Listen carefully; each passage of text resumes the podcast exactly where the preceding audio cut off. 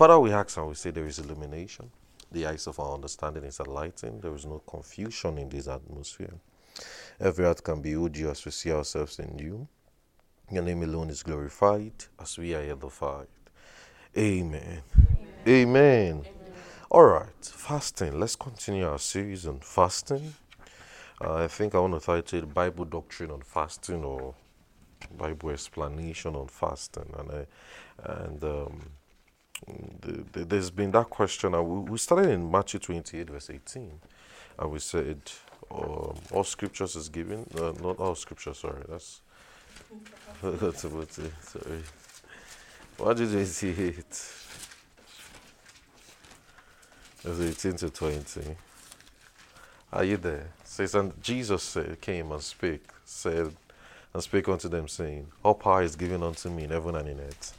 Go ye therefore and teach all nations, baptizing them in the name of the Father, and of the Son, and of the Holy Ghost. I will say the word teach there is translated from the Greek word mateteo, and it implies to make disciples.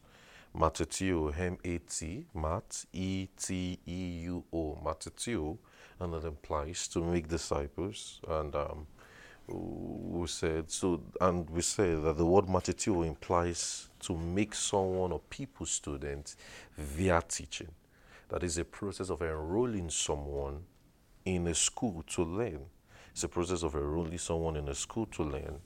And we said it was derived from another Greek word called matatis, and it implies a student, someone who is learning, a disciple. So, and we said that, uh, we said that's a disciple, and we said that's teaching there, when it says in Matthew 28, verse 20, when it says, um, Go ye therefore and teach all nations, baptizing them in the name of the Father and of the Son and of the Holy Ghost, teaching them to observe. The word teaching there is from the word didasco, and it implies to expound, to explain. So that shows the work of a preacher is to teach. When you find a preacher doing something different from teaching, is is uh, uh, is doing something off his job description. So, you know, how many of you have heard preachers say, My work is not to teach, my work is just to be a life coach? How many, how many of you have heard things like that? that? I'm your life coach. You've heard, you've heard things like that? How many of you have heard things like that? Uh, I'm your life coach. My work is not to teach you, I just want to coach you to, to, to make money in this life and you're in church. That's, that's wrong. So the, the, work of a Bible preacher is to teach and expound the scriptures and explain. Because when you come into a local church, you're already enrolled as a disciple. You are enrolled as a student. So and a student is a learner. It's just like you are being enrolled to a college. Let's say you are, for instance, you are enrolled to University of Rochester what are you expected to do in the school? You're expected to learn, right? You're expected to go to classes. You're expected to um, to do your assignments, except you want to fail. You're expected to take your exams and do all of those things and get your degree after four, five, six years. You know, so you're expected that way. So as is, but the only difference between that is that there's no graduation in church. Church is a lifelong experience. Hallelujah. So there's no graduation with church. There's no uh, when is this now going to be over? When are we going to learn everything and finally graduate and be like pastor? You will keep learning. Hallelujah. Hallelujah. You will keep learning. You will keep growing. You will keep studying. Hallelujah. So we, we, we said all of that last week. And we said uh, church is discipleship, is a place for discipleship. Uh, local church is a place for discipleship. And um, we, we, we, we saw that. Look at look at in um, look at, uh, I would say, the act and out of discipleship is carried out by the leadership of the local church. The act and practice, let me use the word practice or um, act, the act that is ART, the act and act, A-R-A-C-T of discipleship is carried out primarily by the leadership of the local church. You know, discipleship cannot be carried out by you because you are just a member of the local church. Imagine you as a member, you're just coming in and you're giving instruction to what to do. You know, some people just, enter the church the first Sunday and they're already dictating to the pastor what he should teach. Not here. it's not possible. It's, it's never going to happen here. You know, say, Pastor, can you just teach this? We don't like the way you are going. I mean, why would you be telling us to fast? Just go in this direction. No, that's not how discipleship is done. Discipleship is done. You don't go to class. Let's use class for instance.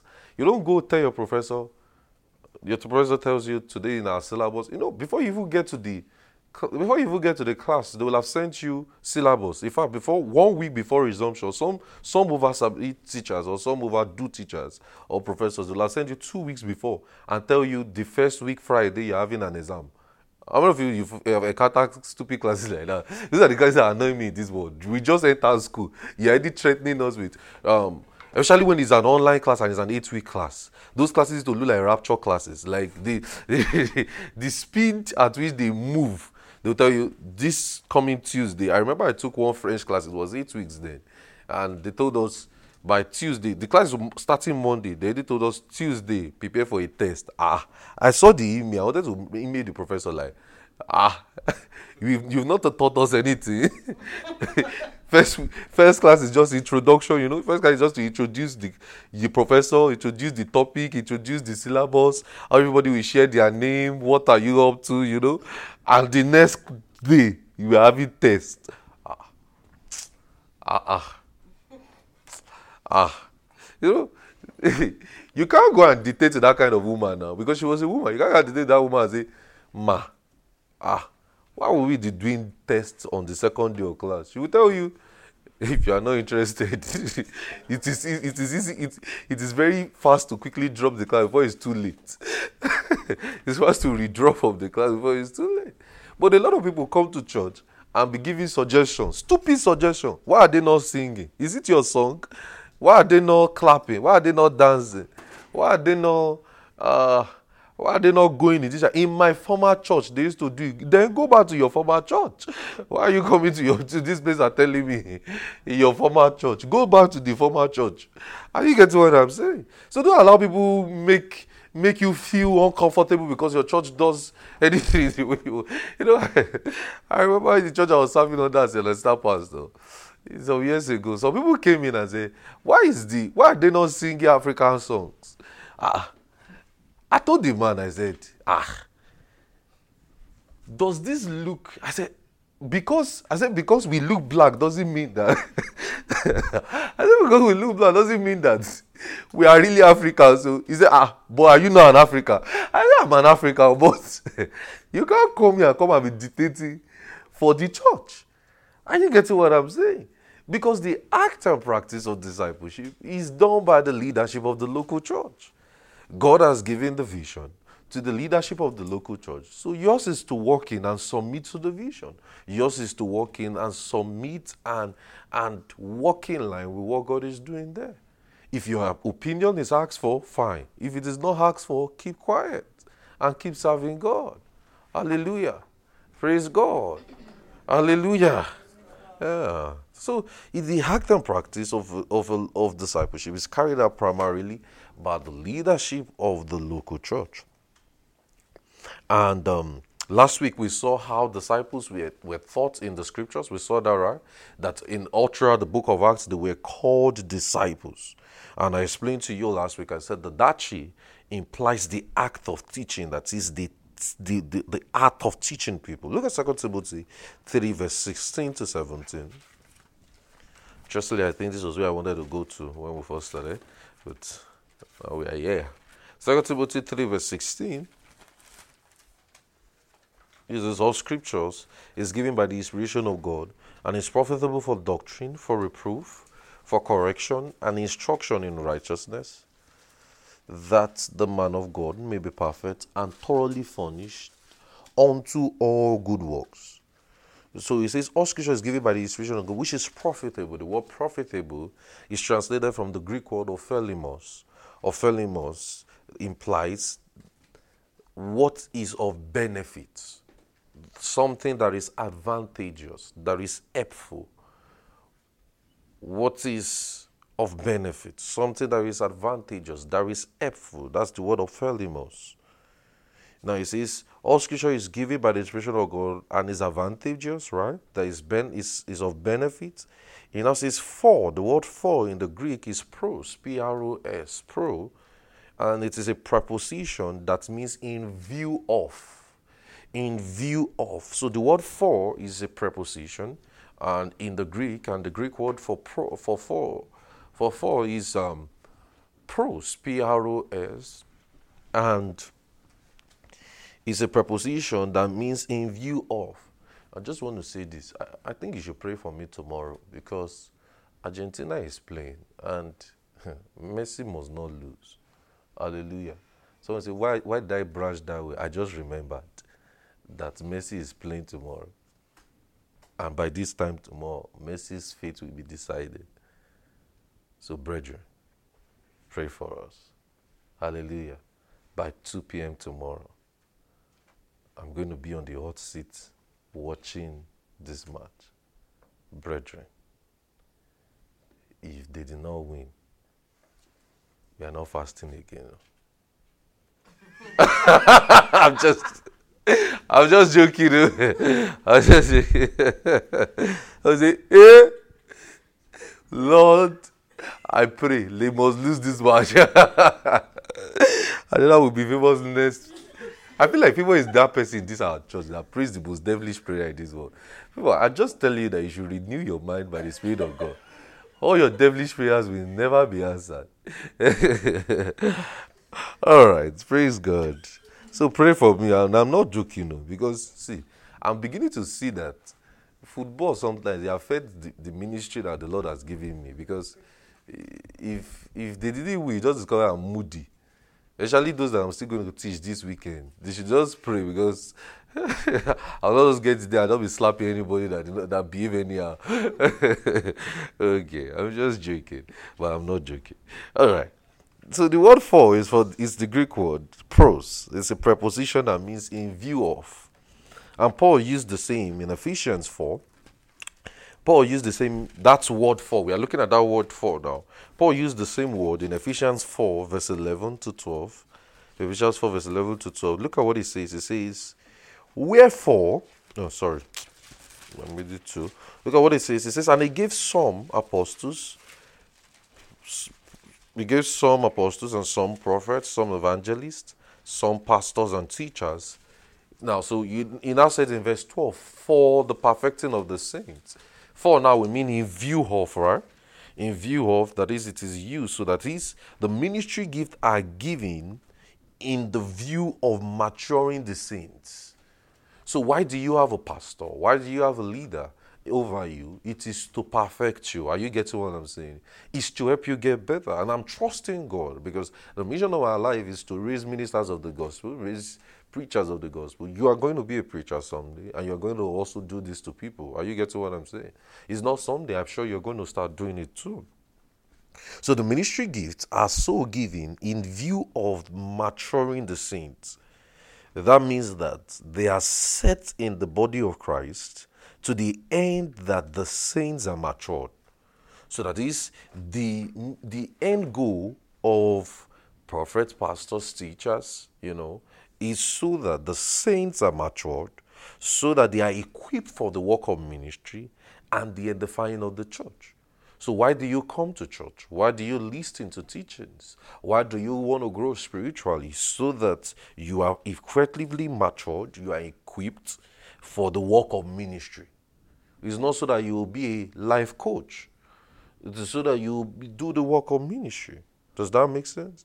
So let's go back to 2 Timothy 3, verse 16 now. It says, It is profitable for doctrine. The word doctrine is from the Greek word didaskalia, which refers to learning, teaching. And the word reproof, it says, is profitable for doctrine. 2 Timothy 3, 16. And so it's profitable for doctrine, for reproof. We said doctrine is the Greek word didaskalia, D I D A S K A L I A, didaskalia, and it refers to learning and teaching. The word reproof was translated from the Greek word elenchos, E L E G C H O S. E L E G C H O S, reproof, and it implies persuasion given by evidence. That is, the scripture alone is persuasion. is an evidence. Are you getting what I'm saying? The scripture gives, gives us persuasion, it gives us evidence of what we study. So that's why when we study, we use the scriptures as our evidence. Does that make sense? Because the scripture itself is an evidence. That is why I tell people, what's when you are telling me certain things, I tell you, uh, can you explain what you are saying from the scriptures? Because the scripture is our evidence, it's the persuasion, it gives us persuasion. And we're going to see this as the years progresses, and we'll look at that. So now, the goal of teaching is for persuasion.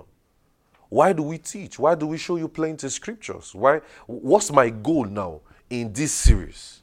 Because uh, when I submit my teaching notes, some of you don't know I do that. When I see my teaching notes, the end goal of my teaching, I tell them, and I, I tell them, I said, for the believers to be this, for this to be that. Are you getting what I'm saying? So the goal of teaching is for persuasion. Persuasion. So it should be compelling by overwhelming evidence. That is, an overwhelming evidence for what is written. Overwhelming evidence for what is written. So we've seen the word. All scripture is given by the inspiration of God. We said it, now inspiration of God means God breath. Uh, that's not my focus today. And it's profitable for Elimos, that is in view, um, operate, that is what is of benefit, something that is advantageous. The scripture is for doctrine, that that's kalia, that is, it is, it refers to learning. We can learn from the scripture, we can teach from the scripture. It's given for reproof. Reproof is from the Greek word elenchos, it applies for persuasion, given by evidence. And that is the goal of teaching, is for persuasion. At least it should be compelling by an overwhelming evidence of what is written. And for correction, correction is from the Greek word epanorthosis. E P A N O R T H O S I S. E P A N O R T H O S I S. Epanorthosis. It implies to straighten up, to rectify. That is, where there seems to be contradiction, the scripture is being a rectification to the mind. So that is where you're having contradictions, where you're having confusions, where you're having conflicting thoughts. We return back to where the scriptures to rectify it. Does that make sense? We restore back to the scripture to to to to to to to to, to straighten up that that belief. So the scripture is given for rectification to the mind for those being thought. So it helps to correct wrong impressions. So that is why this church is the place where you unlearn certain things you've been learning before. You just unlearn them. So the scripture is given to to it helps to correct wrong impressions, poor understanding, and it's it's all those your poor understanding of several beliefs the scripture helps you or teaching of god's word helps you and gives you a proper explanation to it. So we've seen profitable for doctrine right? We've seen reproof. We've seen correction. Now let's see instruction. The word instruction is from the greek word paideia p-a-i-d-e-i-a p-a-i-d-e-i-a it implies training and nurturing. So the scripture is for training. So a believer must be trained is for training, nurturing. So Paul thought using the same word in Ephesians. Let's see how Paul used that word paideia in Ephesians 6 verse 4. Ephesians 6 verse 4. Quickly, quickly, quickly, quickly. Who is there? Ephesians 6 verse 4. I'll wait for you. Ephesians 6 verse 4. You there? Okay. Ephesians 6 verse 4. It says, and ye fathers, provoke not your children to wrath, but bring them up in the nurture and admonition of the Lord. He says, bring them up in nurture and admonition of the Lord. So can we say in training? Can we say that? Can we say in nurturing, right? So it says, bring them up in training, admonition of the Lord. So and that's the work of the Father. Now look at the writers of Hebrews, Hebrews 12 verse, Hebrews 12 verse 5 to 11. Hebrews 12 verse 5 to 11. We're still looking at the word paideia. Hebrews 12 verse 5 to 11. Hebrews 12 verse 5 to 11. Are you there? Hebrews 12 verse 5 to 11. Hebrews 12 verse 5 to 11. Don't forget we're still studying fasting. But it seems like we're going to so many pocket places before we get to our teaching for the past since we started this series, right? I, I'm sure it's good for your health. It's good for your health. Frank Kisley will say, so many scriptures good for your health. Uh, Hebrews 12, verse 5 to 11. And ye have forgotten the exhortation which speaketh unto you as unto children. My son, despise not thou the chastening of the Lord. Now he used the word chastening, nor faint when that rebuked of him. You know, says, For when the Lord loveth, for whom the Lord loveth, he chasteneth, and scourgeth every son whom he receives. So don't expect that training is going to be rub my shoulder, pat my back. There's going to be stop it. I will slap you now. I'm just joking. I'm just joking. But training is not always easy. Training is going to require some corrections, and nobody likes correction. I've not seen the person that like correction. I remember one time, I've shared this story with you. Uh, I was in my pastor's church, and I was to attend the meeting I did not sign up for. He called this Soul Winners Conference, and it's strictly for saying community workers. And I was just there, thinking because I just saw him in the office a couple of minutes ago and we gisted and we are good. I thought, ah, I'm good, you know. So I came in, sat down in the front, and he just came into the pulpit.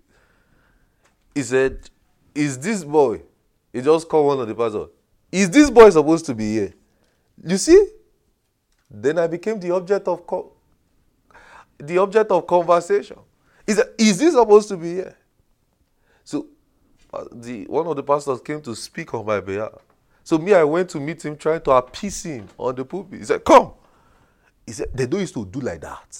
Next time, you will tell me that you want to attend this meeting."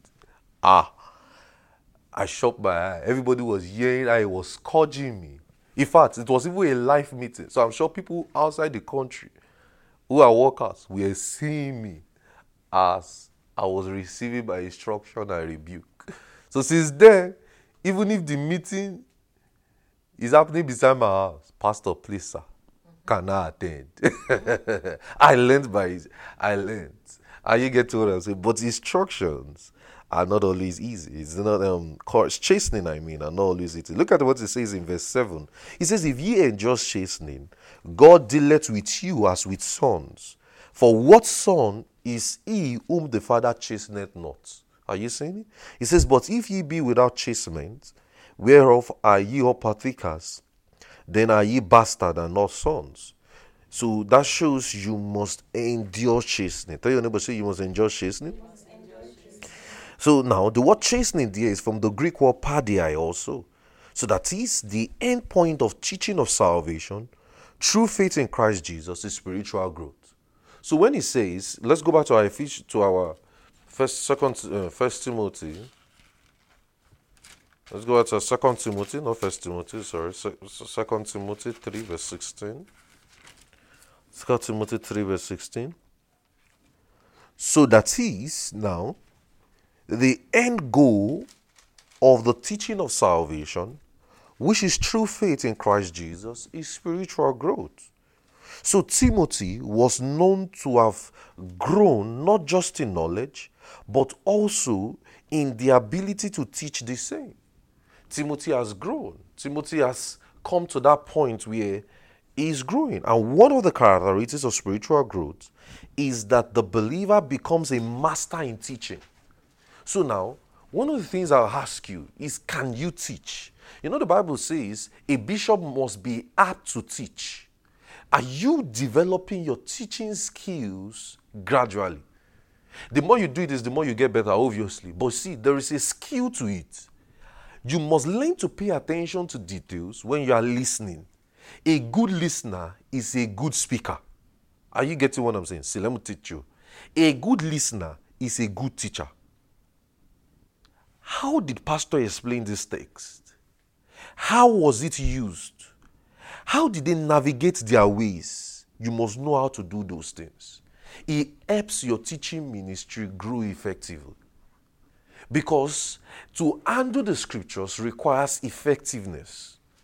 Ability to communicate. See, let me tell you, many of you know what you have learned, but you cannot communicate. How many of you have been encountered on outreaches on something you know, but you cannot explain it very well? How many of you? How many of you? You know it, but ah, you just remember and say, ah, what's going on? Now, the reason why that is happening to you is a lack of skill. You can't communicate effectively. So, a good preacher or a good teacher of the scripture is a good listener. That is why we do transcribing. That's why we do taking notes. That's why we, so that you can go over those things. If you are able to write them down effectively, you should be able to teach it. Are you getting what I'm saying? If you're able to pen it down, your note is accurate, your note is detailed, you should be able to teach it. You should be able to explain from the same. It's not just pour and paste. Also listening, listening to what you are writing. listening to what you are putting down. Are you getting what I'm saying? Listen to it. So that is, this teaching from the scripture will bring spiritual growth. It will bring spiritual growth. So that is, when we teach from the scriptures, men will grow spiritually, not become life coach. So you want your disciples to grow spiritually, you have to learn how to teach effectively. Does that make sense? You have to learn to be skillful in teaching. And I told you, you have to train. Remember I told you that last week. There's a difference between teaching and training. You have to train. How do you do this? How do you, you know, you can train people on how to open even the Bible. You can train people on how to, how to, how to take notes. You can take people, you can train people. So Look at what it now says in verse 17 that the man of God may be perfect and thoroughly furnished. The word perfect is translated from the Greek word artios, A R T I O S, which implies complete. Artios, the, word the man of God may be perfect, that is, the man of God may be complete.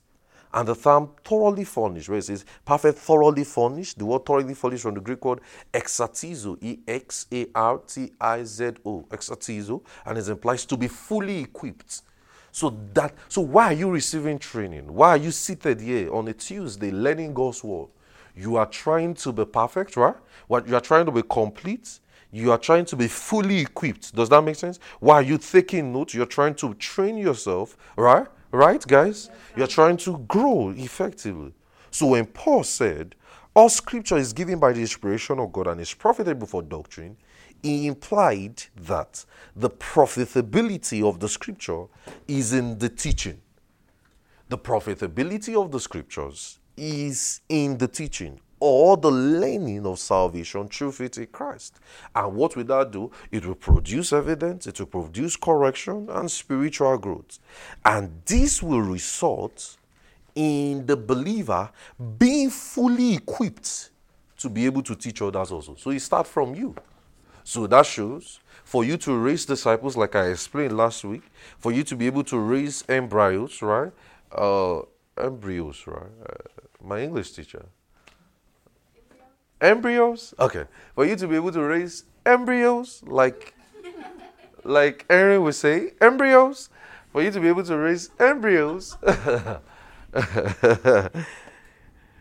or from for you to be able to develop people from embryos to to what? English teacher? For, uh, to feed us? For you to for, for for you to be able to develop it from embryos to feed us? then to what again? Uh, to newborns? Uh, say it. Say it, say it yourself. Newborns? Okay. For, for, for, for you to be able to develop people from embryos to fetus to newborns. you must be skillful. Are you getting what I'm saying? Hallelujah. You must be skillful. You must be skillful. Third neighbor say you must be skillful. You must be, skillful. You must be fully equipped. So that so, so that so the end goal of Bible doctrine, the, not, not, don't let me say Bible doctrine, the end goal of Bible study is so that you are thorough, you are perfect, you are furnished, and you are equipped. Does that make sense? And it produces spiritual growth, and that will result in the believer being fully equipped and able to teach others also. So, you are convinced, you are corrected, you are instructed in righteousness, and you are perfect, you are thoroughly furnished for yourself and for who? For others also. like for like in Aaron's voice again, your embryos, the fetus, the newborns, just like that. so when the knowledge is lacking or absent, such a believer is unsettled in their mind.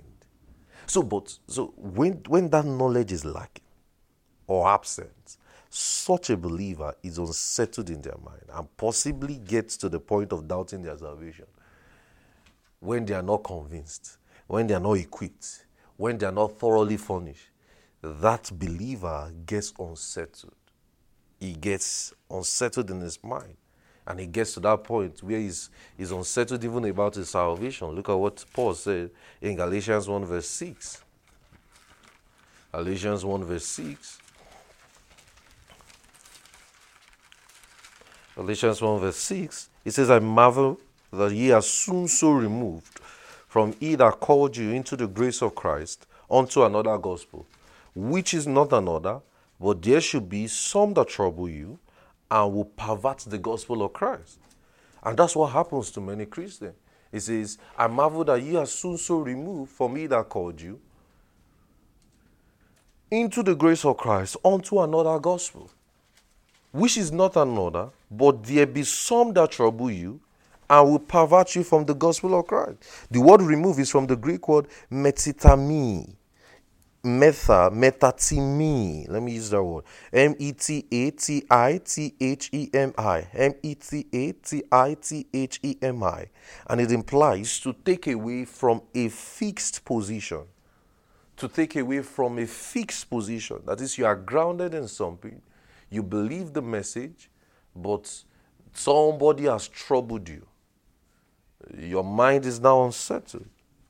And that's because you are not equipped it implies to take away from a feast position. Look at what it else says is, uh, which is not another, but there be some that trouble you. The word trouble you is from the Greek word tharazo, T A R A S S O, tharazo.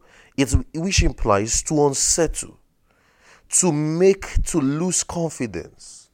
It makes you lose confidence, to create anxiety, to panic. You're just panicking. You're just anxious. You're just unsettled. You, you just lose your confidence on certain things you believe. And such believers in their mind are those to and fro. They become unstable. They become children. Why? Because their mind is unsettled as touching the teaching of the message. So we can say those believers now are not growing, right? They are not stable. They are not equipped. They are not thoroughly furnished. Are you getting what I'm saying? So, because you as a believer needs to be thoroughly furnished, needs to be skillful by teaching others. So you are skillful, you produce spiritual growth, and the end result is you teach others, and they too are that way. Are you getting what I'm saying? But some people get troubled. Some people get uh, uh, uh, tossed to and fro because they are not thoroughly furnished. Look at Ephesians 4, verse 14 to 16. Are you enjoying this? We're still looking at fasting. Ephesians 4, verse 14 to 16. Ephesians 4, verse 14 to 16 that we henceforth be no more children, tossed to and fro and carried about with every wind of doctrine. You know, so it's children who are tossed around. Children. The word children is from the Greek word nepios. It implies undeveloped. They are undeveloped, immature. So, so that's children. So he says that you henceforth be no more children, tossed to and fro. Children there in the Greek is the word nepios, N E P I O S, nepios. It implies undeveloped, immature. So when a believer is growing spiritually, is stable on God's word. But once a believer is not growing spiritually, he is unstable. He start to doubt. He start to get troubled. He start to have anxiety. We say the word trouble is the word tharazo. He start to lose confidence. He start to panic. So he says, that we henceforth be no more children, tossed to and fro, and carried about with every wind of doctrine, by the sleight of men, cunning craftiness, whereby they lay in wait to deceive. So, so the assurance of the believer is formed solely from the written word. Say my assurance. You're not, you're not answering. My assurance is formed solely on the written word. On the written word. And all we teach you in this church is the written word. We don't teach you experiences. We don't teach you visions. We teach you visions from the scriptures, but we don't use visions to teach. I don't come to you and say, Hallelujah, brethren. I just saw something yesterday and I see that this is the mystery of the cat and the bingo. And then I say, Today's message is the cat and the bingo. Once that happens, just start praying for me. Just say, ah, finally he has lost it. What I'm saying? Uh, all that. So, uh, because what will be, the believer must be found solely on the written word. All that God has done in Christ, not in experiences, visions, opinions, and hearsays. You, your, your, your, the basis of your faith must not be on hearsays. You find people teach certain things before and suddenly get troubled. The word trouble, tarazo, they lose confidence in what they've thought. They lose confidence in what they've explained to people. They lose confidence, they get panic and anxious on what they've done before. That's to tell you they are not growing spiritually, they are unstable. Are you getting what I'm saying? They are unstable. Look at in Ephesians 4.20. Ephesians 4 verse 20. It says, But ye have not so learned Christ. In other words, it is the learning of Christ from the written word that makes the believer stable. So you want your disciples to get stable. You want yourself to get stable. Feed on the word. And check all our materials. We don't have any materials on stories all our archives, all our messages. We don't have anyone on, on just on stories or something. No, everything is core Bible doctrine. Bible explanations left here, left and right center. There is no message you will listen to that you won't find a lot of scriptures. Am I right? Am I right? Yeah.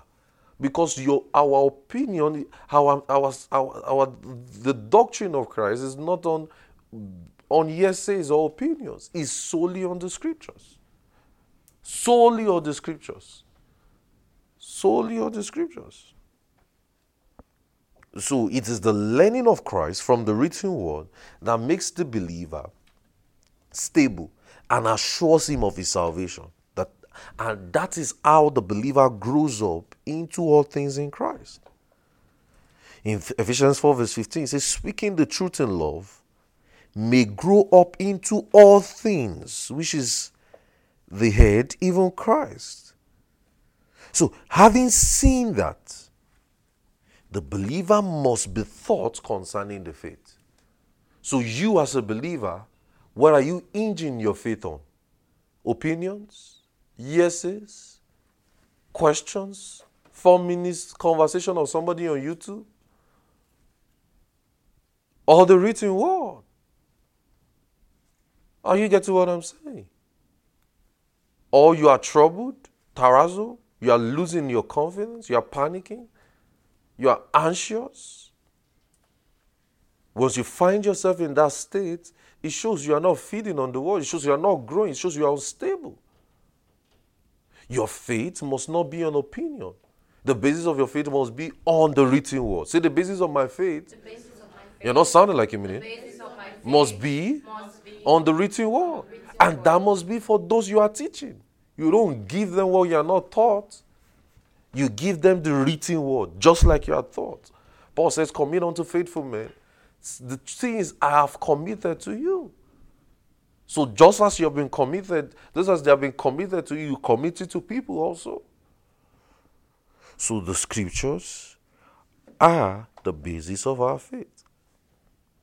So just that way, the scriptures teaches us on the practice of fasting.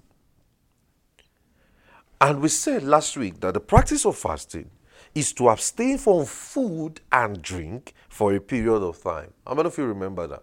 Is to abstain from food and drink for a period of time. Why? The basis of the Christian faith must be on the scriptures. Are you getting what I'm saying? So if we say you should fast, fasting now will not be on what somebody has said, right? It will be on an opinion, right?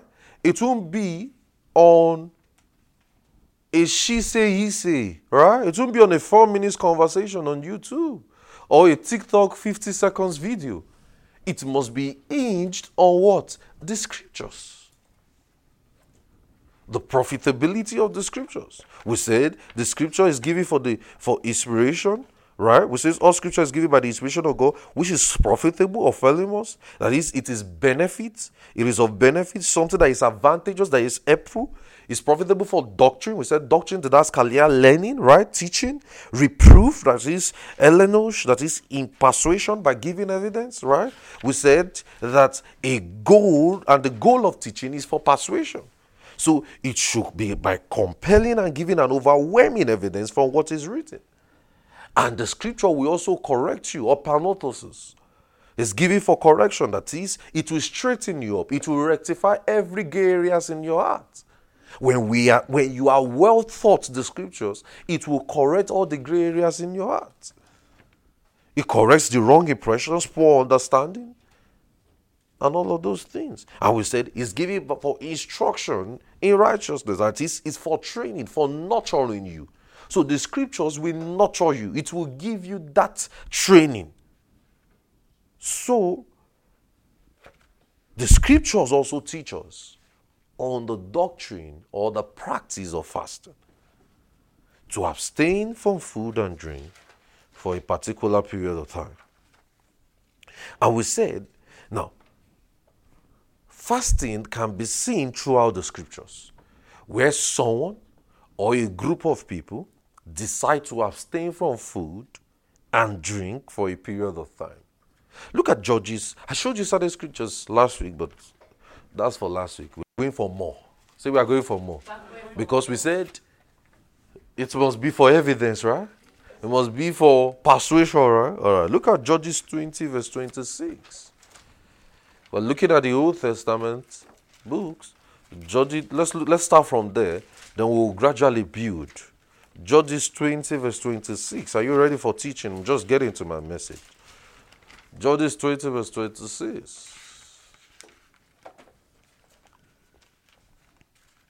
Judges 20, verse 26.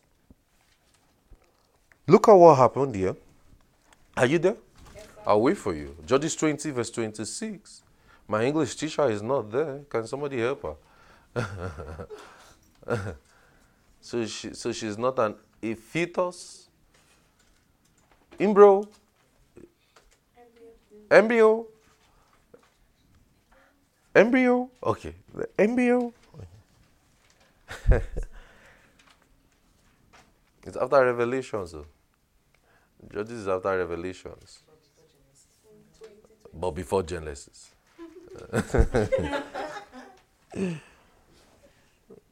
All right. Judges 20, verse 26.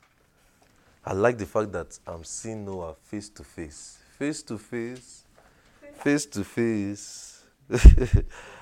all right, look at it. And all the children of Israel and all the people went up and came unto the house of God and wept and sat there before the Lord and fasted that day. Look at what happened. All the children of Israel and all the people went up and came unto the house of God, wept and sat there before the Lord, and fasted that day, even and fasted that day until even. Until even means evening, and offered burnt offerings and peace offerings before the Lord. Now, the first thing to note is the word fasted. The word fasted in the Hebrew is the word tisum. T U T S U W M. T S U WM. It's a verb which implies to cover over. To cover over, that is the mouth, to cover over. And this was the very first time an author of the Old Testament, book of the Bible, thought with the word fasted. Uh, we are looking at the word fasted, F A S T E D. Now, secondly, in reading in context, observe the explanation of the writer. The children of Israel fasted. That is, when we say fasted now, you should know they were without food and drink. Right? Food. Let me explain that drink again. Because we live in a world where you can be fasting, but Starbucks is still in your hands. Because some people, it, it is their early morning custom to quickly drink coffee in the United States. That's not fasting. The day you want to fast, you can't drink coffee. Hallelujah. Amen. Up up Jesus. Uh, okay, good. you, you cannot drink latte, cappuccino, frappuccino, frappuccino mocha. mocha. English teacher, anyone again? Any coffee product that you know? You don't drink Matcha. coffee? Uh, Americano. Yeah. Espresso. Matcha. Matcha. matcha. I don't drink coffee, so I don't know. So, okay. The only thing I drink is milk. Milk and sugar. No. Hallelujah. That's all I drink. Drink milk, sugar, water. And Jesus is a, Jesus is glorified and we are edified. Hallelujah. That's all I drink. The day I drank coffee, let me tell you this story. It was favor that rescued me. I drank coffee and my heart started pounding. My heart was a big, big, big, big. I thought it was a burden from the spirit. I just kept praying, shouting, ah, yeah, ah. I thought it was, I thought it was the Holy Ghost. Favor just said, ah, this one you are praying. Wait, hold on, hold on. He said, I understand, I understand. There is prayer, I understand. But she saw the dining table. She saw that I drank some. He said, Is it this tea you drank? I said, Yes. He said, hey, It's nobody. I said, You cannot tell me. You know, you want to you know, you want to argue that as a preacher, as a man of God. That you want to mean that I cannot sense rightly. I said, no, it's not budding. It's not. He said, no. She said, no, it's not budding. I said, ah, the Lord wants to do something. because my heart was, pa- eh? But later I realized, because as a Christian, I've learned to trace every event that happens within my heart to a certain thing. So anytime I can't trace it, I'll just say, okay, maybe this is of God. You know? But this one, ah, ah is very traceable. As soon as I finished it, it was like they were playing soccer inside my inside my heart. Go. You know? ah, since then, hmm, God forbid. I back to Jesus too. if I even travel around the world and I stop at any airport and I say and I see Starbucks, I branch to the left. Or I order certain things from there without the coffee. Eh? I'll go to the vending machine and get orange juice. if you are flying they say, want tea or coffee? No tea, no coffee, water, straight. Give me water. you know. So fasting is without food and without coffee. and without drink or water. So, the, so now observe certain things. The children of Israel fasted. They were without food until evening. Until evening. Another thing to observe in this text is this Judges 20, verse 26. They came into the house of the Lord, wept, sat before the Lord, and offered burnt offering and peace offering before the Lord as they fasted. In other words, what the writer is making us to understand here is to help us see that they did not just abstain from food alone. You know, a lot of us in today's world, not even to say today's world, in this church, when you are fasting, all you are just doing is, hallelujah, is God. You're waiting on pastor's instruction. The next available instruction, come online, everybody, come online, come online. We are meeting at 3 p.m. And that whatever you that year will be the one that will edify you that day. Hallelujah. Glory to God. Then you go back to sleep. That's not fast you. That's all gas strike. Because we want to we want to fast. Tell your neighbor, shake your neighbor, say we want to fast. We want to fast. Ah, you are not facing your neighbor like you want to, We want to fast. you want to fast. 2023, we want to fast too. So the, the writer did not look at what the writer is doing for us. You able to see that they did not just abstain from food alone, other activities, that is spiritual activities, also accompany the practice of their fasting. And the essence of this practice was unto the Lord. Look at what they did. They said they fasted until uh, that day until evening, and what did they do? They offer burnt offerings, peace offerings before the Lord. So that shows it was a ministration to the Lord. It was done in devotion and consecration to the Lord. Now, let's look at other instances where the Bible thought with the word tiswam, that is T S U W M, that word fasted. Look at 1 Samuel 7, 1 Samuel 7, verse 4 to 6. Are you seeing that? How many of you, your eyes are beginning to open in this series that there's actually seriousness in, with fasting in the Bible? How many of you? How many of you that is happening? Ah, it has to. Because a lot of people just shove these things away and they just feel like, First Samuel 7, they just shove these things away and just feel like, ah, there's nothing called fasting again. The, the bridegroom has fasted for us.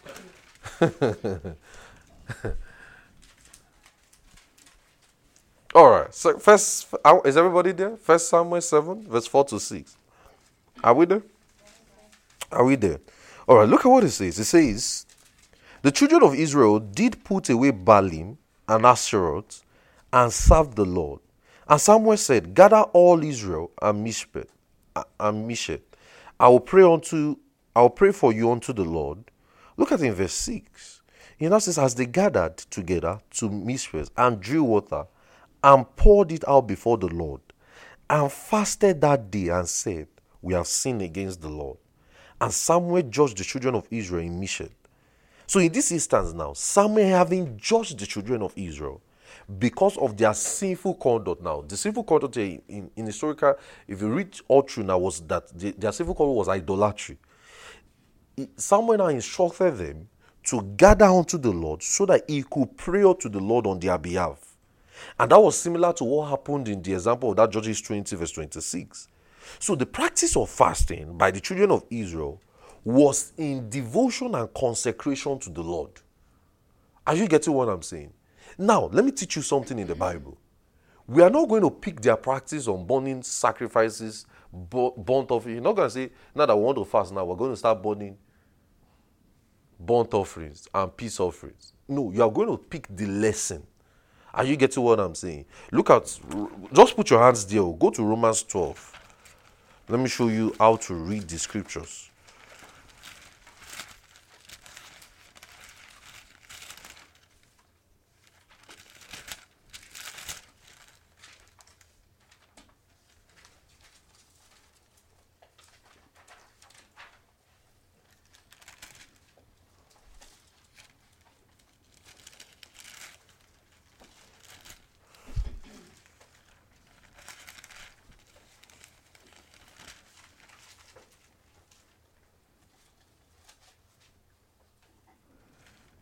Oh, I'm looking for something. I'm not finding it there. Okay, it's the Romans 15. Look at Romans 15. Romans 15, verse 4. Romans 15, verse 4. It says, For whatsoever things were written, I'll wait for you. Romans 15, verse 4. It says, Whatsoever things were written aforetime were written for what? And that through patience and comfort of the scripture we might have hope. Are you getting what I'm saying? So now, these writings we are reading in the Old Testament now, what are they written for? They are written for our learning now. Look at 2 Samuel 12. 2 Samuel 12, verse 16 to 23. 2 Samuel 12, verse 16 to 23. So now, we went all through our introduction now so that you can be fully equipped that the scriptures talk a lot about fasting, right? Can we say that? Yes, Can we say that? Yes, all right. Look at 2 Samuel 12, verse 16 to 23.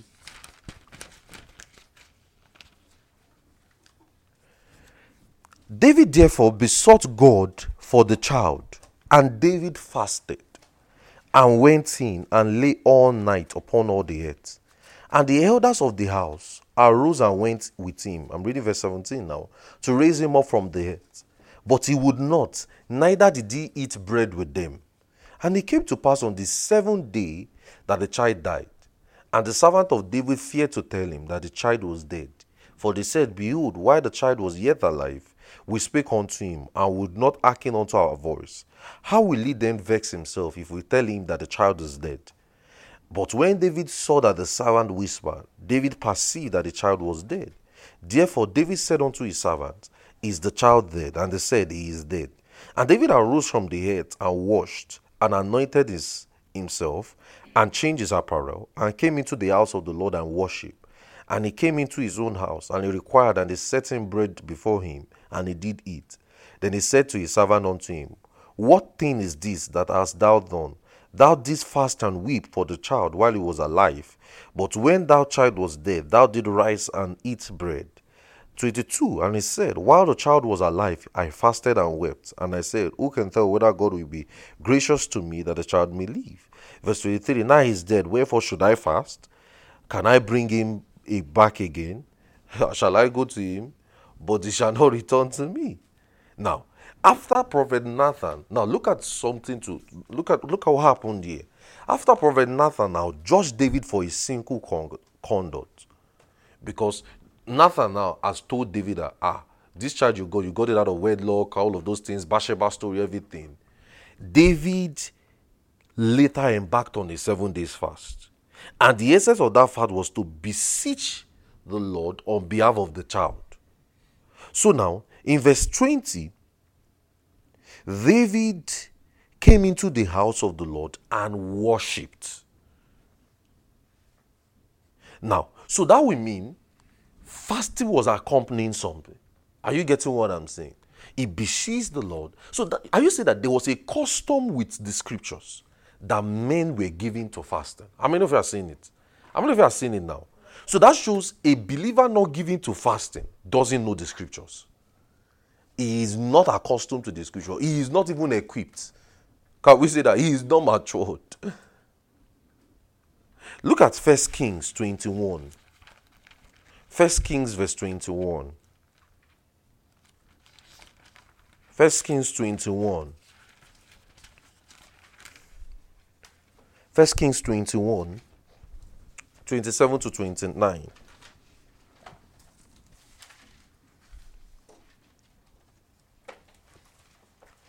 And it came to pass, when Ahab heard those words, that he rent his clothes and put sackcloth upon his flesh, and fasted and lay in sackcloth and went softly.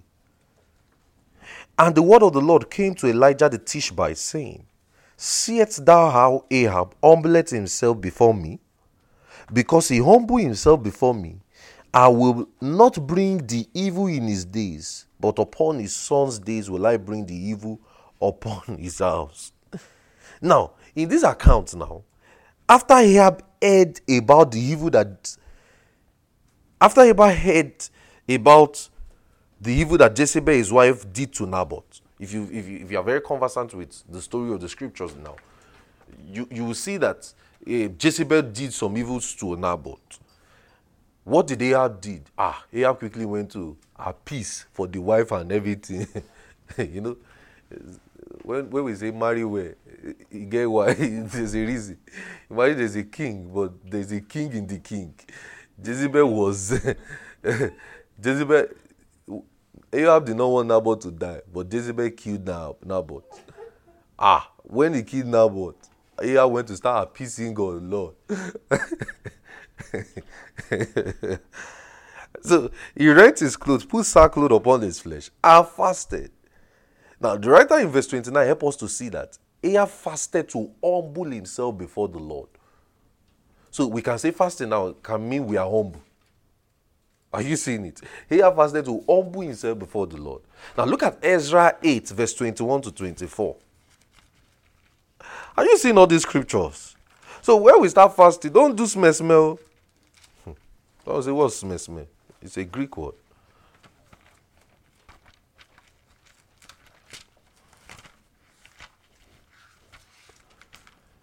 Ezra 8, verse 21 to 24. Or you not and tell me I forgot. Hmm. ah, I just I woke up today and it didn't dawn on my heart. After all these teachings, it will not dawn on your heart. As you are about to eat the food you are about to eat, it will rapture. You know, you just the thing will just you just see it moving on the sky. Ezra 8, verse 21 to 24. Then I proclaimed, if are you there? Some of you are still looking for Ezra, man of God. Hmm. In your day. Hmm. I just needed to put it so that the word we know that you see that don't know how to open the scriptures. ah, in your day. Hmm.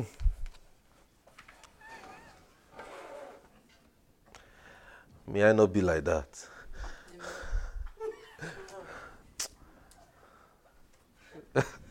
Bye.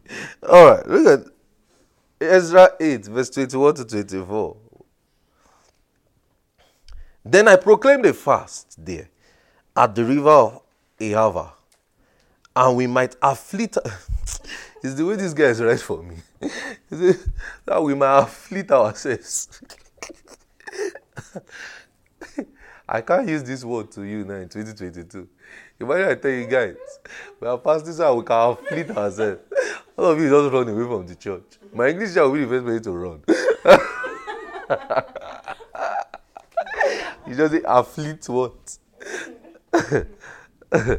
then I proclaimed a fast day at the river of Ahava, that we might afflict ourselves before our God, to seek Him a right way for us, and for the little ones, and for all our substance for I was ashamed to require of the king a band of soldiers and horsemen to help us against the enemy in the way, because we have spoken unto the king, saying, The hand of our God is upon all of them for good that seek him, but his power and his wrath is against all of them that forsake him. Verse 23 So we fasted and besought God for this, and he entreated of us. Now, similarly, the reason Ezra proclaimed the fast which he further explained was to afflict ourselves before God. And the essence was to seek the Lord. And that was also unto the Lord. Used to say that they've never, nobody have ever fasted unto themselves. They've not done all this weight loss fast. I've seen it. That is not weight loss fast they are doing. Intermittent fasting or just stay off food so that you can lose weight. That's not what they did. All the fasting they did was unto the Lord, not unto your weight loss. Are you seeing it? Are you seeing it? Ha. Are you seeing it? Nehemiah 1. We've not started though. Because I want to be giving you, I've made up my mind now to be giving you people plenty of scriptures. So that if you want to get tarazo, troubled, the scripture alone that you've heard cannot let you tarazo. Nehemiah Nehemiah 1. Ezra, Nehemiah. Thank you, Lord. So, you know, so now look at something. We when, when we study scriptures, are you see that the scriptures are majorly for our learning? So that way now we can be able to look at fasting as a topic and we can go through the entire Bible and see how men did it and pick an example from it and say, okay, this is how we can do it. I wonder if you're saying that. Now, so do you know that that's, that alone teaches us that there is nothing we can learn from the scriptures? I don't know if you notice that now. So, because if the scriptures talk a lot of fasting, why should we now play down fasting? I don't know if you get what I'm saying. Why should we? Because we must look at the scriptures with utmost um, priority. What scripture did I call for you again? Nehemiah. All right. Nehemiah 1, verse 4 to 6. Look at what it says. And it came to pass, when I heard this word, that I sat down and wept and mourned certain days and fasted and prayed before God of heaven and said, I beseech thee, O Lord God of heaven, the great and terrible God, that keepeth covenant and mercy for them that love him and observe his commandments. Let the eye, let their ear be attentive and their eyes open, that thou mayest hear the prayer of thy servant, which I pray before thee day and night, and the children of Israel thy servant, and confess the sins of the children of Israel, which we have sinned against thee. Both I and my father's house have sinned. Now, so Nehemiah expressly stated that he fasted and prayed before the God of heaven. Now, did he do intermittent weight loss fast? Did he do that? All right, look, let's see Isaiah. Isaiah 58. Are you see that we are looking through the scriptures? So, so don't go and do smell smell. Don't go and tell me tomorrow and say you don't believe in fasting. Look at Isaiah 58, verse 3 to 4. And say, ah, why is it why is it 40 40 days? Ah, you know, people, once something is getting too long like that, you just be getting tarazzled. you just say, ah, we've done 40 days, 80 days. Is that not even enough? Ah, ah, but we are doing 120 already. Ah, ah, ah. Look at Isaiah 58, verse 3 to 4. Are you there? Yes, Is everybody there? Wherefore have we fasted? Say they, and thou seest not. Wherefore have we afflicted our soul, but and thou takest no knowledge? Behold, in the day of the day of your fast, ye shall find pleasure and exert of your labors. Behold, ye fast for strife and debate, and to smite the feast of wickedness. Ye shall not fast as ye do this day, to make your voice to be heard on high. Now, on this account, Isaiah was judging the nation of Israel for their attitude when they fast. Observe in verse 4 what it says. It says, Ye shall not fast as ye do this day, to make your voice be heard on high. So, in context, fasting is oh, this fasting was not unto the Lord because their own fasting now was to make their voice heard. So the, he rebuked them for what they did. Are you getting what I'm saying? Now, in this Isaiah 58, now we can see Isaiah was correcting their actions on their fasting. That they were not they were they were not fasting unto the Lord. They were fasting so that they will be heard. Their voices will be heard. They will be loud. Are you seeing it? All right. Look at Jeremiah 14, verse 11 to 12. Jeremiah 14, verse 11 to 12. Are you seeing it, guys? Guys, are you seeing it? Are you seeing how many scriptures we are open we are just starting? We've not we've not opened scripture. Are just starting. Jeremiah 14, verse 11 to 12. Are you there? Jeremiah 14, verse 11 to 12.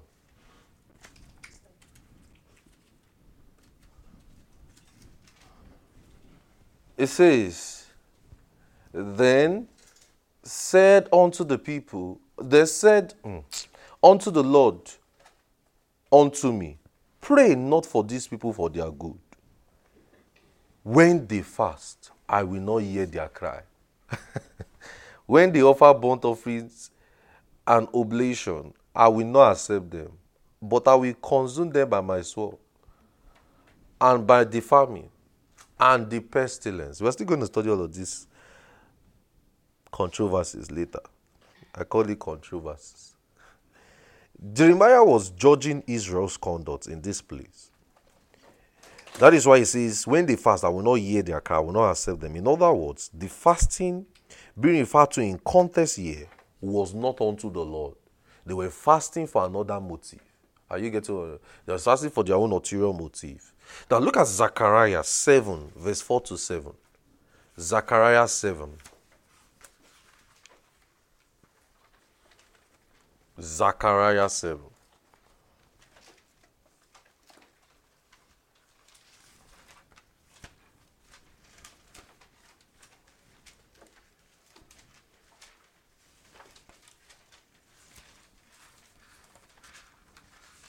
Zechariah 7.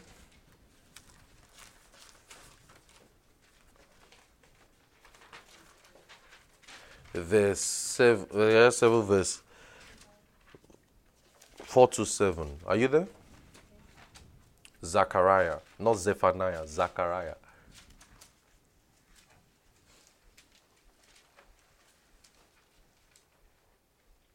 Zechariah 7.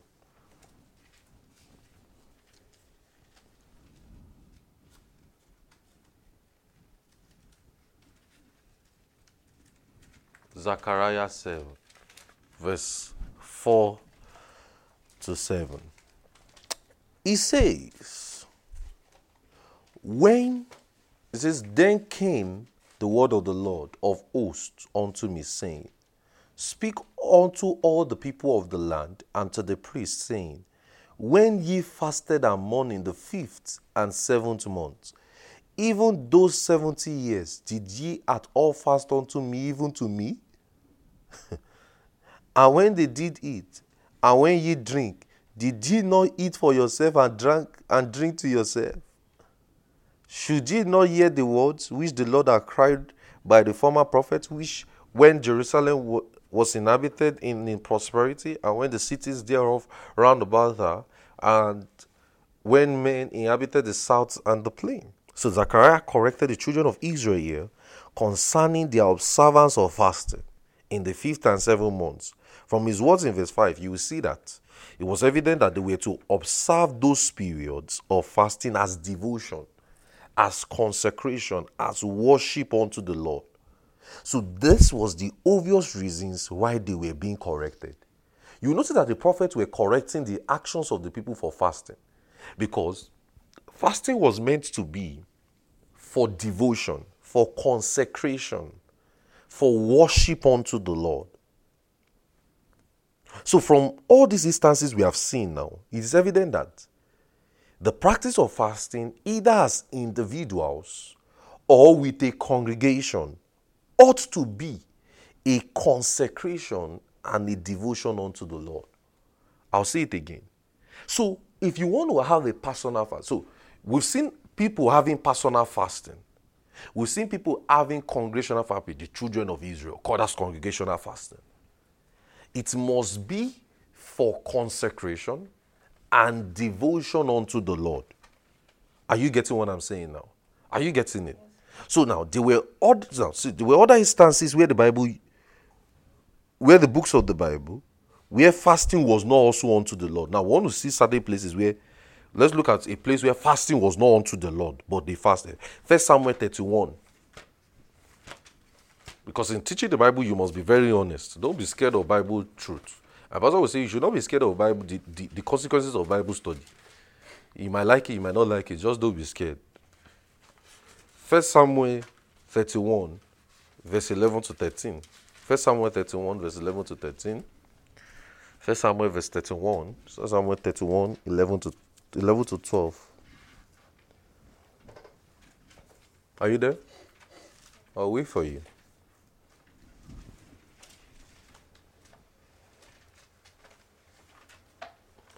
says Samuel 31 11 to 12. And when the inhabitants of Jabesh Gilead heard that which the Philistines has done to Saul, all the, all the valiant men rose and went all night and took the body of Saul and the bodies of the son from the wall of Bethshan and came to Jabesh and burnt them there. Look at what happened in verse 30, 30, 13. And they took their bones and buried them under the tree at Jabesh and fasted seven days. You know, this was not unto the Lord. This was because the, the, somebody died and they decided to just mourn the person. Are you seeing it now? So in this account, the Abish fasted seven days to mourn Saul. Because this was Saul that, that died and all of those things. So Saul was murdered by the Philistines here. And you, you, you, we can also see another account where it was documented in in, in, in First Chronicles 10. Look at First Chronicles 10. So you see that they, they fasted just to mourn this guy now, right? Uh, so it wasn't that they fasted unto the Lord. So just to just to show you the truth of the scriptures that some fastings were done because they wanted to mourn certain people, but the major essence of fasting was majorly to be done as a consecration. Are you getting me? Devotion and personal uh, uh and um, and um, devotion unto the Lord. Look at First Chronicles 10, verse 11 to 12. Look at look at another, the similar story there, or uh, another account of the story in First Chronicles 10, verse 11 to 12. Are you enjoying this? Are you enjoying this, guys? All right, guys, you're not responding. I should stop?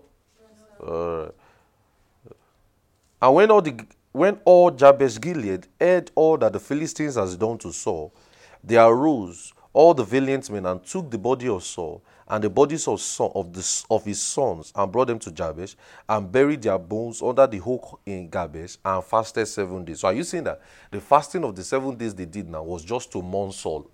Are you seeing it? Because he was a king and their king is dead. So probably in their custom they just did that to show obeisance and something like that. So in similar manner, David fasted for even David fasted for till evening among Saul and Jonathan uh, when uh, when who were killed by the Philistines also. Look at the second Samuel 1, verse 11 to 12. Second Samuel. I'm going to one, job of a Bible preacher is to ensure that he feeds his people with a lot of informations and the people are well grounded with the scriptures. Are you getting what I'm saying? That, that, that's the work of a Bible preacher, and we trust God to, to, to do more and to do that. Look at 2 Samuel 1. Are you there? Verse 11 to verse 11 to 12. Samuel, you see, you see that David also mourned. David also mourned them with fasting. Look at First Samuel, 2 Samuel 1. First Samuel 1 verse 11 to 12 it says then david took hold on his clothes and rent them, and likewise all the men that were with him. And they mourned and wept and fasted until evening for Saul and for Jonathan his son and for all the people of the Lord for the house of Israel because they were falling by the sword. Are you seeing it? Now, was this fasting because of a devotion and consecration to God? No. So their fasting was just to mourn Saul and Jonathan. Are you seeing it? Look at the next Esther 4, verse 11 to 17. Esther 4, verse 11 to 17. So say, we are just opening scriptures. Ah, what should I have taught you with? I will come and tell you, brethren, let's just fast. We don't know, we should just be fasting. Esther 4.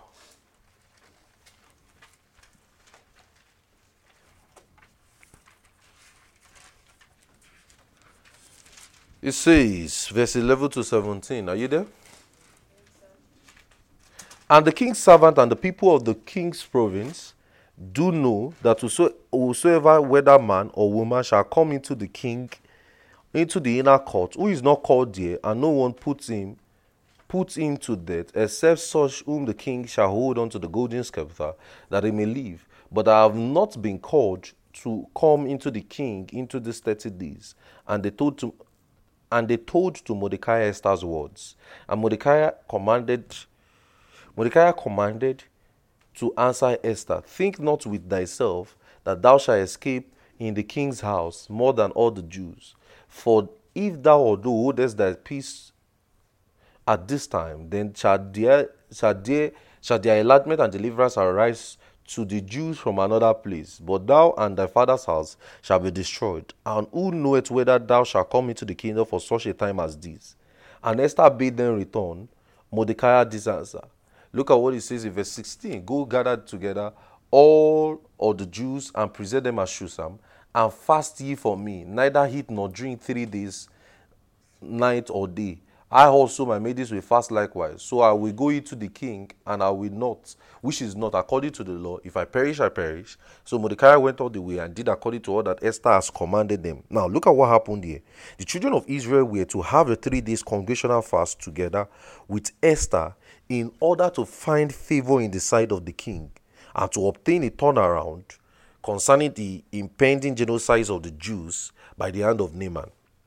Now, so we, have seen all the examples above, and we've, we've seen all the scriptures we, have used, uh, other than the habitat of Jabesh Gilead and David, who who fasted and mourned Saul. We saw Mordecai and Esther and the Jews who fasted to find favor in the sight of the king. And every other instances we, we saw uh, were those people who fasted and did so unto the Lord. Are you seeing what I'm saying? Now, I showed you this Esther story now to make you see that these guys now in this Esther story, they fasted just because they want to receive favor from from their from the king. Are you getting what I'm saying? They theirs was not a consecration unto the Lord. They always just to Father, away, Lord, let us just find favor in the side of this guy. Now, so at this junction now, it is pertinent for us to know that the writers of the Old Testament books of the Bible use similar word to tsum. You know, we, we say fasting from the Greek word T-S-U-W-M, right? In explaining the practice of fasting. Now, for instance, for instance now, in 2 Samuel 12 verse 16, look at 2 Samuel 12 verse 16. Are you guys getting this, guys? Are you are you understanding this? Uh, we, we have quite so when we start fasting next year, those say you are not informed though. When we start the series of 40, 40, 40, 40 days. Don't say I did not tell you Tell your neighbor, say, Pastor told you. Hmm. Yeah, not, nobody is saying that. Second Samuel. Hmm. Nobody is talking. Hmm. Okay. All I know is if you see if, if food mistakenly enter your mouth that period, it will rupture. Those of you that used to cook before, you just say, ah, okay, thank God. Opportunity to even become more lazy. All right, Second Samuel 12, verse 16. I'll, I'm, I'll try and round up very soon so that uh, we can. We'll continue from here next week. Second Samuel 12, verse 16. Look at something. What, what they say. David therefore besought the God for the child, and they fasted and went in and lay all night upon the earth. Now, the word fasted in that text is translated from the Greek word tsom, tsom, and it's a noun which implies a fast. T-S-O-M tsom, and it's it's a noun which implies a fast. Why tsum, T-S-U-M, is the verb form of T-S-O-M, and it's a noun form, and it explains why the writers use the word, taught with the word tsom and and tsom um, simultaneously, just use those words. For instance, you will see in 2 Samuel 12, verse 16 to 23, you will see that they use that word. You will see in Esther 4, verse 3, Esther 4 verse 3, Esther 4 verse 15 to 17. You also see in, um, let me just give you text. Should I just give you text instead of opening it? Because there's a lot. Let me just, let me just give you so that.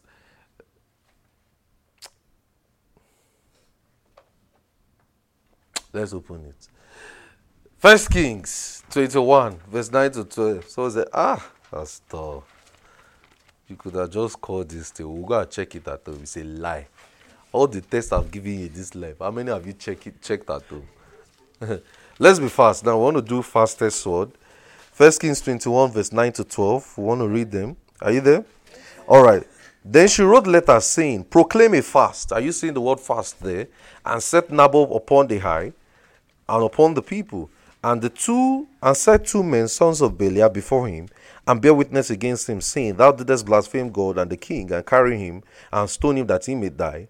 And the men of the city, even the elders of nobles, uh, the inhabitants of the city, did as Jezebel has sent to them, and all of those things. In verse 12, it now says, They proclaimed a fast and set Naboth on high. So we, you know, we, you know, we were saying something that Tsom, T-S-O-M, is the noun, which implies a fast.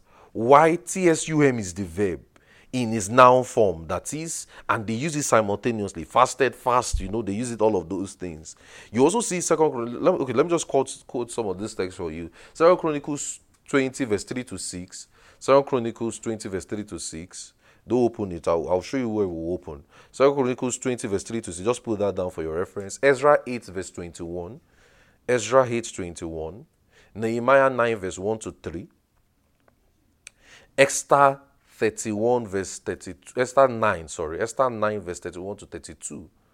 Esther 9, verse 31 to 32. All right, open to Psalm 35, verse 13. Psalm 35, verse 13. Psalm 35, verse 13. I believe if you grew up in a very orthodox church or in all of this um, um, in all of this church where they believe so many practices, you cannot escape this Psalm 35. How many of you know what I'm talking about? How many of you understand the epignosis of Psalm 35? you can't escape it. I remember when I was much younger. Let me tell you one story. My father took me to one church, one prophetess. She said certain things. I'll tell you what she said later. Then, but she gave me a soap and a sponge and a water.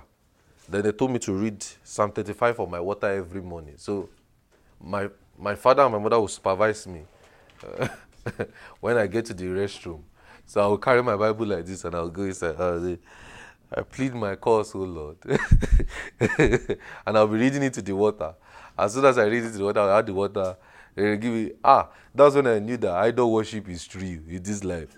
I told myself that I will never, in my second, if, the, if there's a second life, I will never believe things like this. I hate anything. Once, once, the, once people start telling you, use this soap, use this on me, ah, that's idol worship, Lumi, somewhere in the. So they gave me a soap. Everything was smelling like I came from the shrine. So as I finish bathing, as I finish bathing, I'll be looking at my body, I'll be smelling my body, I'll be smelling like someone that just came from uh, one herbalist house. And the place actually looks like herbalist, because they wore white garments, honestly. The woman wore white garments. She just look at me and look at me. Psalm 35. Give it that 35. That soap, buy it there. That sponge, buy it there. Collect that water. That's all. Let him read this at 35. Because my parents believe I was the problem child of the family. So my mother every morning, have you read your Psalm 35 or your water? they will come and knock my door in the morning. Have you read Psalm 35? Oh yeah? Wake up, wake up, wake up, read it. you might not understand the genesis of this thing, but the Lord will show it to you. All right, look at Psalm 35, verse 13. But as for me, when they were sick, my clothing was sackcloth. I humbled, so me, I, wish, I used to read it with tears then. I humbled myself with fasting, and my prayer turned onto my own bosom. so they said fasting. Look at look at um, Psalm 69 verse 9 to 13. Psalm 69, verse 9 to 13. Are you see that you, there's a lot of fasting scripture? You cannot but not fast. you see that it is people that don't know the Bible that will tell you fasting is not New Testament. Are you guys seeing it? Ah, as is over over Testament. Eh? Look at what it says in Psalm 69, verse 9. For the zeal of my house has eaten me up. You know, Jesus quoted this text later on in Matthew. In, it says, For the zeal of my, of my house has eaten me up, and reproaches them that are falling upon me. When I wept and chastened my soul with fasting, that was to my reproach. I made sackcloth to the garment and became a proverb to them. So he says, with fasting. As Psalm 109, Psalm 109, verse 24 to 26. Psalm 109, verse 24 to 26. Psalm 109, verse 24 to 26. He says, My knees are weak through fasting, and my flesh faileth of fastness, of fatness. I became also a reproach unto them, and when they looked upon me, they shaked their head. You see Isaiah 58, verse 3 to 6. Just put that down for your reference. Isaiah 58, verse 3 to 6.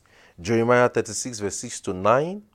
Jeremiah 36, verse 6 to 9. Let's look at Daniel 9, verse 1 to 5. I want us to see what Daniel said. Daniel 9, verse 1 to 5. Who is Daniel here? Who bears Daniel? Daniel 9. I think I'm saying this for the second time. I think I'm maybe I'm looking for a Daniel. Maybe. All right. Daniel 9 verse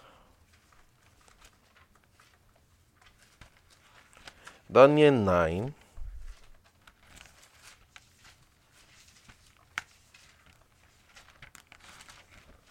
verse 1 to 5. A, a favor. May I not be like that. Who does not know how to open Bible? Wow. All right, look at Daniel 9, verse 1 to 5. In the first year of Darius, the son of Ahasuerus, the seed of the Medes, which made king over the realms of Chaldeans, in the first year of the reign, I, Daniel, understood by the books the numbers of years, whereof the word of the Lord came to Jeremiah the prophet, that it will accomplish 70 years of desolation of Jerusalem. Look at what it says in verse 3, very key. I set my face unto the Lord to seek by prayer and supplication with fasting. Ah. And sackcloth. Are you seeing? It says, seek the Lord with prayer, supplication, and with fasting. Look at Joel 1 11 to 15. Joel 1 11 to 15. Uh, Joel 1 11 to 15.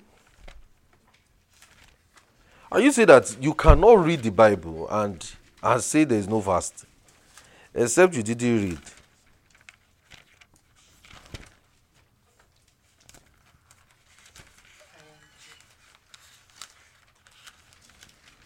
Joel 1, verse 11.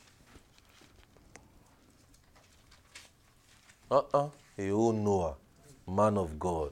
Hmm. Does not open Bible. All right, Joel 1, verse 11 to 15.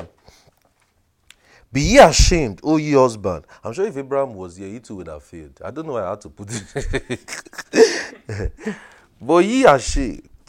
Even Corey they say, you will just be looking innocent, but he will not open it. But ye ashamed, O ye husband. Ho ye vine dressers, for the wheat and the barley. Harvest of the field is perished. Tony will be forming like she can open Bible too. It's a lie. And the vine is dried up, and the fig tree languisheth, the pomegranate tree and the palm tree Even all the fields of the withered, because joy is withered away from the sons of men. Gather yourself, as I read that joy is withered, I remember joy. Joy, guide yourself and lament, ye priests, O ye ministers of the altar, come lie all night in the circle, ye ministers of God, for my meat and offerings for the drink offering and withholding from your house and God. Look at what he now says in verse 14. Sanctify ye fast, call the solemn assembly. Ah, I remember when I was in secondary school or in high school there's something they do every Saturday morning, 7 p.m., 7 a.m. Solemn assembly. my Lord and my God. You can't. So we're going to listen to a radio station, and we're going to hear solemn assembly. I, I will give you the, the, the epignosis of it later. Not it's not for today's service. Ah, ah. Mm. Call a solemn assembly, gather the elders and all the inhabitants of the land into the house of the Lord and all. So it says they called a fast. Are you saying look at Joel 2, verse 12 to 17. Look at look at the next chapter, verse 12 to 17.